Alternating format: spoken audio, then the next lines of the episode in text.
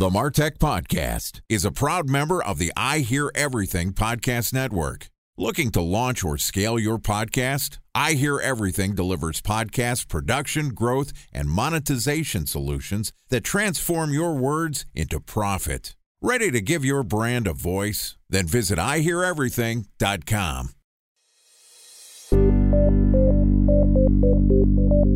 From advertising to software as a service to data Across all of our programs and clients, we've seen a 55 to 65% open rate. Getting brands authentically integrated into content performs better than TV advertising. Typical lifespan of an article is about 24 to 36 hours. If we're reaching out to the right person with the right message and a clear call to action, then it's just a matter of timing. Welcome to the Martech Podcast, a Ben J. Shap LLC production. In this podcast, you'll hear the stories of world class marketers that use technology to drive business results and achieve career success. We'll unearth the real world experiences of some of the brightest minds in the marketing and technology space so you can learn the tools, tips, and tricks they've learned along the way. Now, here's the host of the Martech Podcast, Benjamin Shapiro. Welcome back to the Martech Podcast. This podcast is sponsored by Searchmetrics. Searchmetrics sets the standard for innovation in the content and search engine optimization industry. They support businesses who care about understanding both how to use content as a marketing channel and how to improve their organic rankings in Google. If you're an enterprise level marketer, the Search Searchmetrics suite of software and services will help you optimize your existing content, help you understand what topics you need to cover next, and how to ensure that your writers produce effective posts. There are billions of Google searches happening every day, and Searchmetrics gets your stories to the top. Today, we're going to hear from an expert in the e commerce and product search space. Nii Ahene is the co founder and COO of CPC Strategy. Nia and CPC Strategy help companies such as Reef Sandals, Invicta Watches, and seventh generation cleaning supplies optimize their performance marketing efforts in Amazon, Google, and Facebook. In our last episode, Nii walked us through an overview of the trends of the e commerce industry and how he ended up running an e commerce service business. If you missed that episode, it's very insightful if you're looking to learn about the overall e commerce space. So I recommend that you go back and give it a listen. That said, in today's episode, Nii is going to walk us through some best practices in the product search industry and explain how his company evaluates their campaigns. Here is the second part of our interview with Nii Ahene from CPC Strategy. Nii, welcome back to the Martech podcast. Glad to be back, Ben. Always good to talk to you. Great to have you here. In our last episode, we went over the general landscape in e commerce, breaking down sort of the dominance of Amazon for people that know what they're looking for. Google Shopping is for people that are doing their research on specific products. And then there is the rise of the Shopify type carts of the world, which are reaching people on social network in vertically specific ways.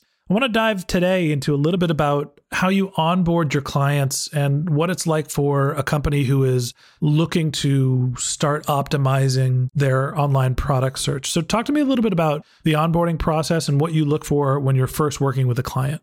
Definitely.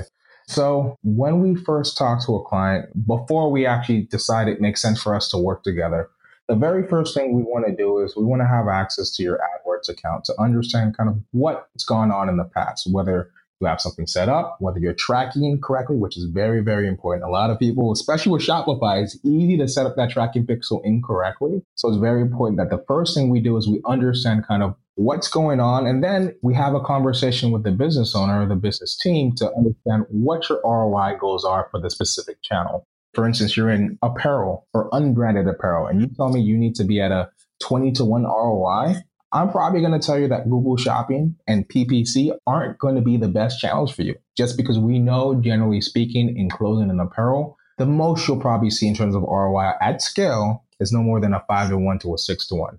Likewise, if you're in electronics and you know you need to be at a 10 or a 15 to 1, that's realistic given kind of where bids are in the channel. And so that's the first step is really one, assessing the state of the AdWords campaign as is today.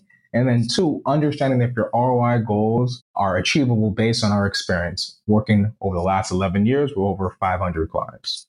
So you're essentially looking at your customers and talking to them about what their ROI goals are. And you're looking back against their historical performance in other paid channels to understand what they've been doing. Talk to me a little bit about the bidding strategy. You mentioned that there's ROI multipliers that you're shooting for. Sounds like the key element into maximizing ROI is making sure that you have your bidding strategy dialed in. Definitely. Bidding is something on the shopping side that can be challenging for marketers that are used to keyword or portfolios type bidding. For us as an agency, we found it effective to treat each product as its own business, meaning that we want to evaluate whether that product is getting the traffic it needs to be able to convert. And we have systems and processes in place to be able to programmatically either bid up when things are trending well and bid down when things aren't. So that's an entire process that we've built we have a ton of white papers that can cover the various different strategies that we leverage to be able to do that. But again, the most important thing, and the thing that I want people to take home is that when advertising on Google Shopping, you don't want to look at everything at the campaign level. You want to be able to drill in into each specific product and demote your losers and promote your winners. That's the biggest high level overview I can give that will help brands really win on the channel. You mentioned that people that are advertising in Google AdWords are looking at the portfolio level. And essentially, what you're saying is there's a collection of products that they're bidding in aggregate, right? Let's use electronics, all of the products that are different types of cords that we're selling, and we're bidding them all the same way, as opposed to the USB versus the USB C cord have two different bidding strategies. Exactly. So you're essentially placing separate bids for each individual product, and you're able to use some sort of machine learning or some sort of algorithm, proprietary technology that you've developed to optimize the bids in real time on a per product basis. Exactly. We're leveraging the past performance of that product over whatever we determine an adequate kind of learning period is to predict the likelihood that maybe a 50 cent click will convert at X rate. And that's how we're able to really worker portfolios. Our largest client has over 5 million products in their data feed. And so that's how we're able to run product level analysis across thousands, if not millions of products. And how much do you look at competitor data when you're first starting? Are you trying to establish your initial bids based on similar products? Yeah, so that process, and this is something that Google has done really well, really has developed great tools at. But Google, once you add your data feed and you create your product sets, you're able to take a look at the competitive auction insights to understand where you are in kind of the demand generation curve.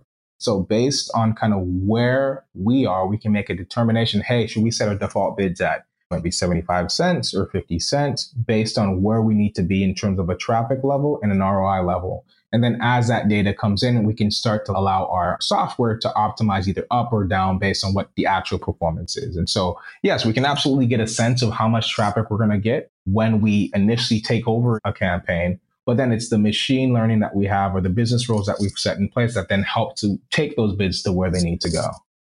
And how's that strategy different when you think about advertising your products on Amazon as opposed to Google? So, Amazon is a keyword driven channel for most advertising opportunities. So, the biggest advertising opportunity on platform. So, I'm not talking about AMG or AAP for the individuals that are very versed in Amazon. But what are those acronyms? So, AAP is Amazon Advertising Program. It's Amazon's programmatic platform that allows you to buy display media off of Amazon. Okay. So that's a very powerful program at the top of the funnel. Essentially, Amazon's retargeting ads. Yep, retargeting ads as well as leveraging Amazon's first party data. So maybe people who are in market or have browsed the sports category in the last 30 days. You can also leverage Amazon's first party data to drive awareness to either your website or your product listing on Amazon. That's a separate display program. And it's not what I was referring to when I was saying keyword driven. Right. It's their Google Display Network GDN competitive product. Exactly. Got it. For those of you who aren't familiar, Google has AdWords, which is where you buy keywords to advertise in Google search engines. They also have GDN, Google Display Network, which is where you can buy display advertising, so banner ads that are shown on websites across the internet. So most of Amazon is primarily keyword driven with some exceptions. And how is the bidding strategy different between Google and Amazon? When we talk about Google Shopping, that's a product driven. So you don't select your actual keywords, Google finds those keywords for you. With Amazon's products, for the most part, now there are some ad products that Amazon has that you don't have to select your own keywords, but for sponsored products, you're selecting different targets, whether you're selecting keywords or you're selecting ASINs or Amazon SKUs to bid against. Those are the products you typically have, or those are the ad options you typically have on Amazon. So it's a difference between bidding on products versus bidding on specific keywords. The irony here is that Google's primary revenue stream is Google AdWords, which is keyword based. But when you're talking about product search, Google has taken the keyword portion out of it and is just looking at your data and deciding what to show and allows you to bid to boost your placement. And Amazon is the one where you have to buy individual keywords for a specific product. Exactly. For headline search, for sponsored products, and those typically for our clients are anywhere from roughly 60 to 80% of the media that we're spending for them, those keyword driven products on sponsored products and headline search. Okay. And you mentioned before looking at the ROI for specific channels. And I think you said the average for retail is five or six to one, and electronics can be 15 to 20. Are there any rules of thumb for what type of products perform better on Google or what types of products perform better on Amazon? That's a tough one.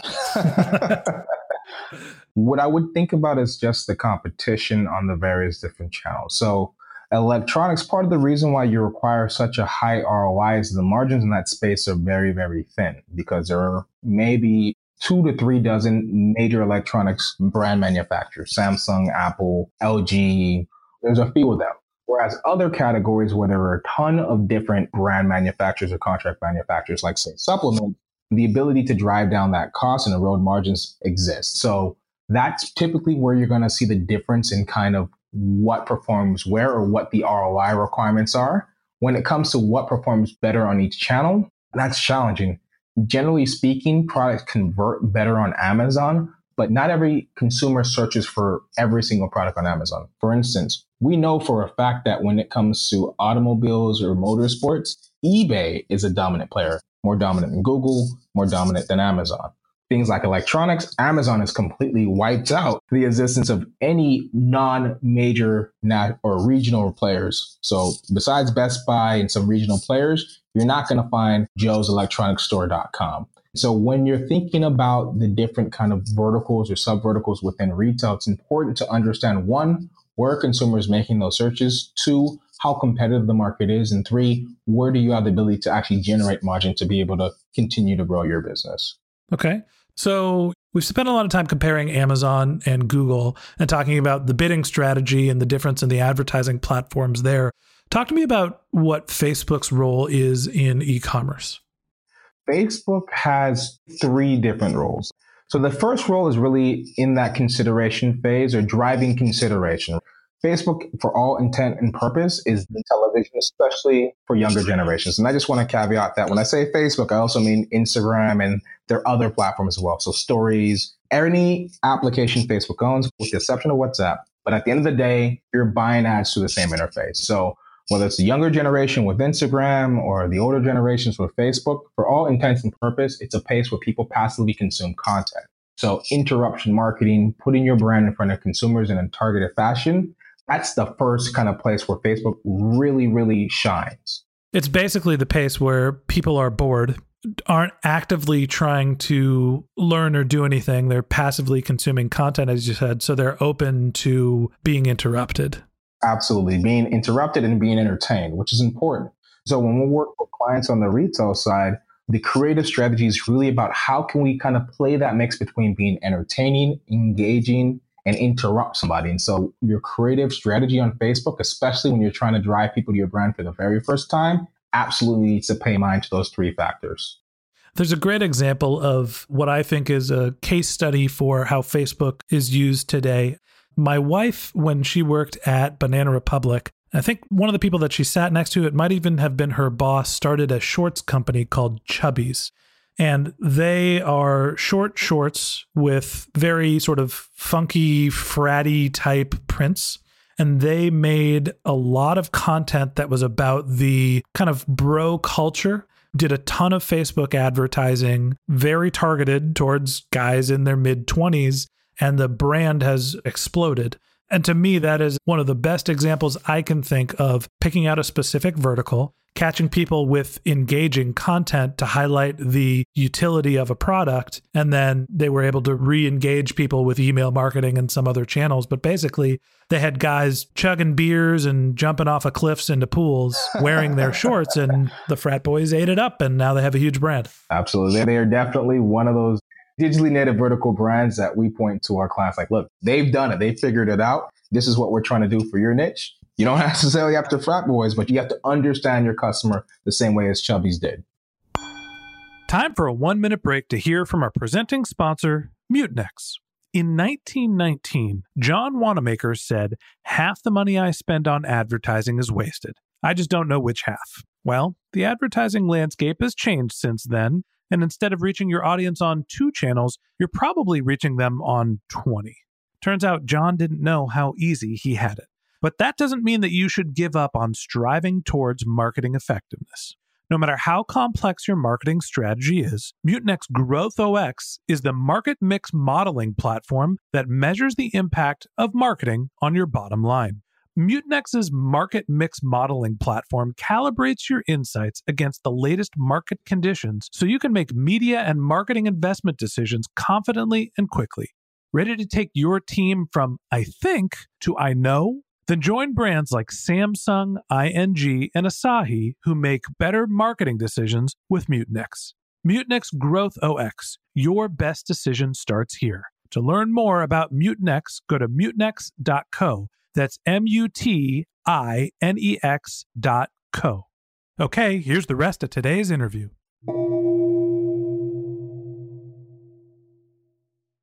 A special thanks to our presenting sponsor, Mutinex. Ready to take your team from I think to I know? Then join brands like Samsung, ING, and Asahi who make better marketing decisions with Mutinex. Mutinex GrowthOS, the marketing mix modeling platform that makes measuring ROI fast, easy, and cost effective. Request a demo at mutinex.co. That's M U T I N E X.co. You said digitally native verticalized brand. Define that for me. So these are brands that do not necessarily have physical location. They don't necessarily rely on traditional retail distribution. That means distribution to the Macy's and the Targets and the various different retail outlets of the world. And they're building their entire brand on one, driving consideration through social channels or through influencers. And two, something that you highlighted in your Chubbies example, re-engaging that consumer over and over again whether it's a quarterly basis or monthly basis, to continue to drive up repeat purchases.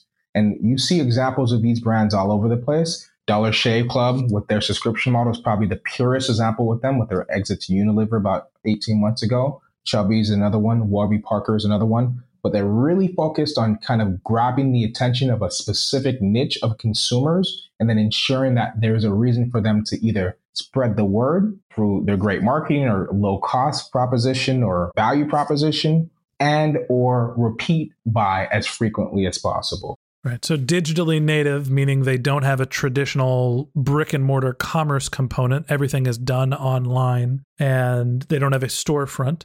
And verticalized brand is they're going after a very specific target market. So with Chubbies, they're going after the frat boy. Dollar Shave Club was the price sensitive young man. Yep, exactly. I mean, we've had underwear for the last 100 years. It's not like they innovated a new product, but they're going in it and they're reinventing it. And that's the biggest part that these brands are doing so well. Right. Okay. So you mentioned that there were three pillars of Facebook in terms of e commerce. One of them is supporting digitally native verticalized brands in sort of a browsing capacity. What are the other two?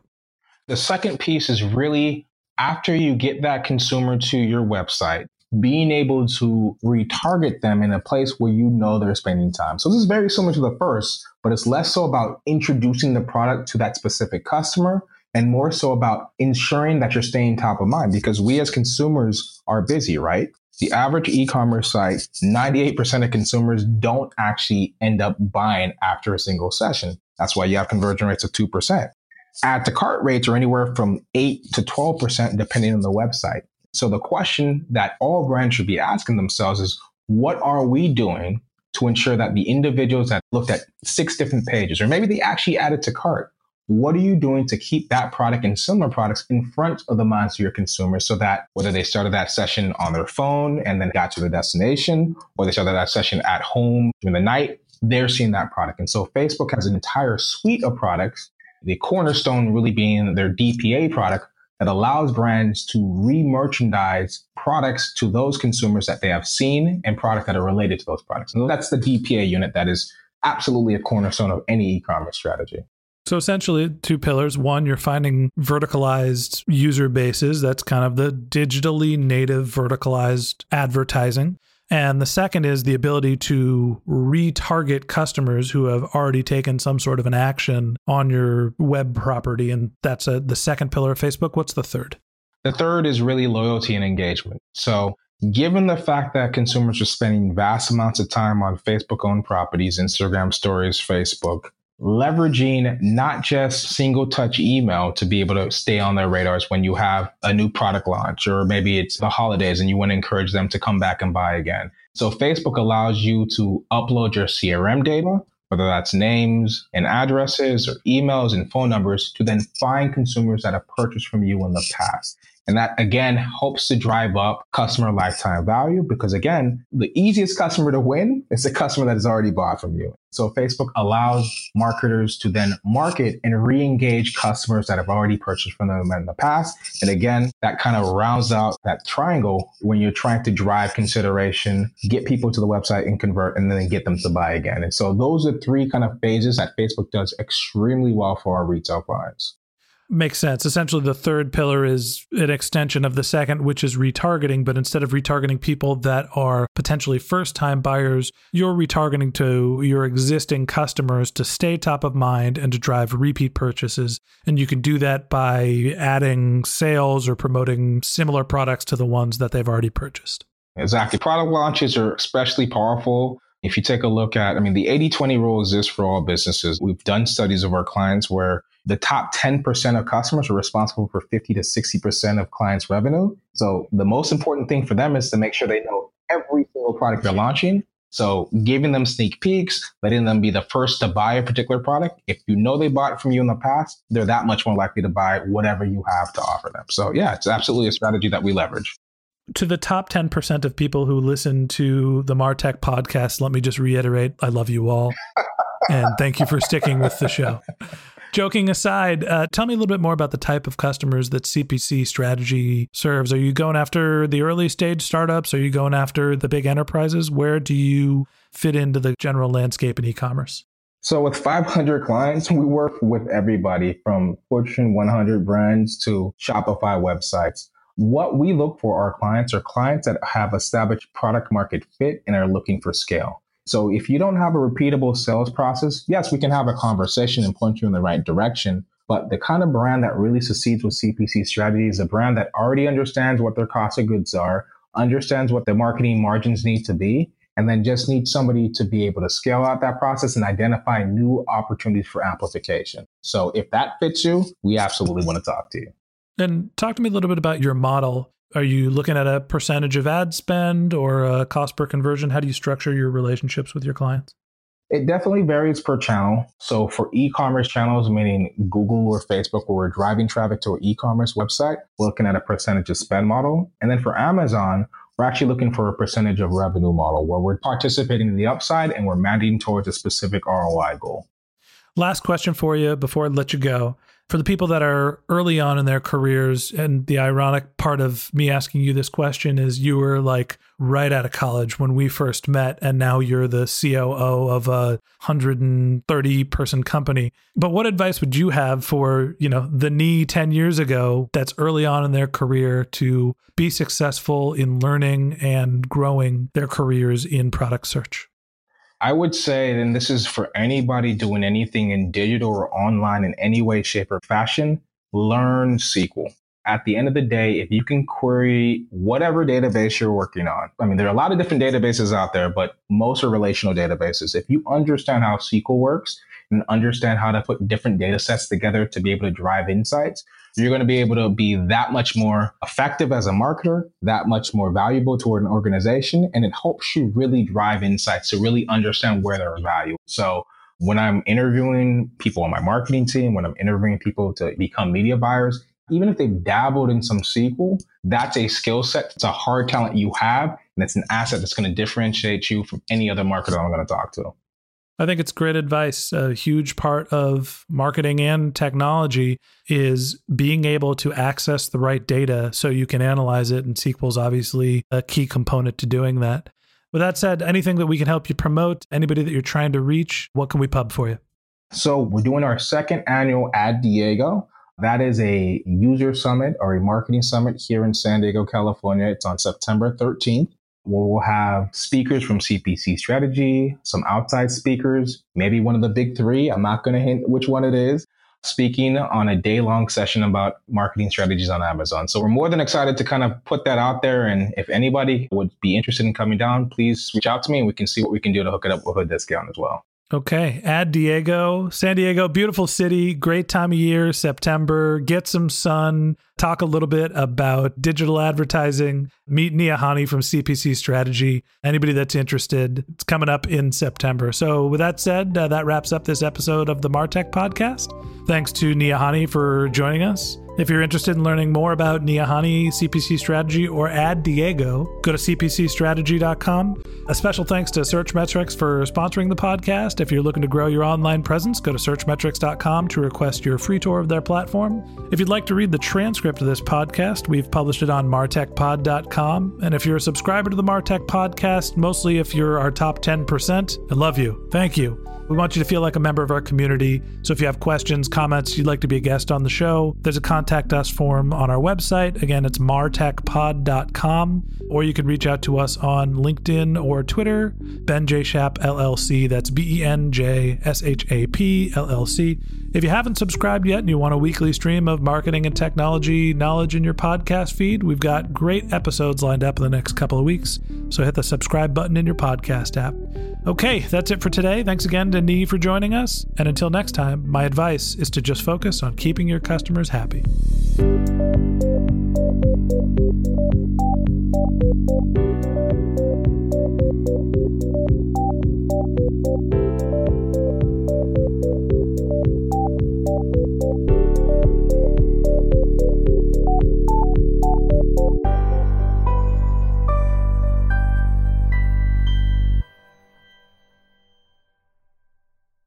Thanks for listening to the Martech Podcast, and I Hear Everything production. Looking to launch or scale a podcast like this one for your brand? Then visit iheareverything.com.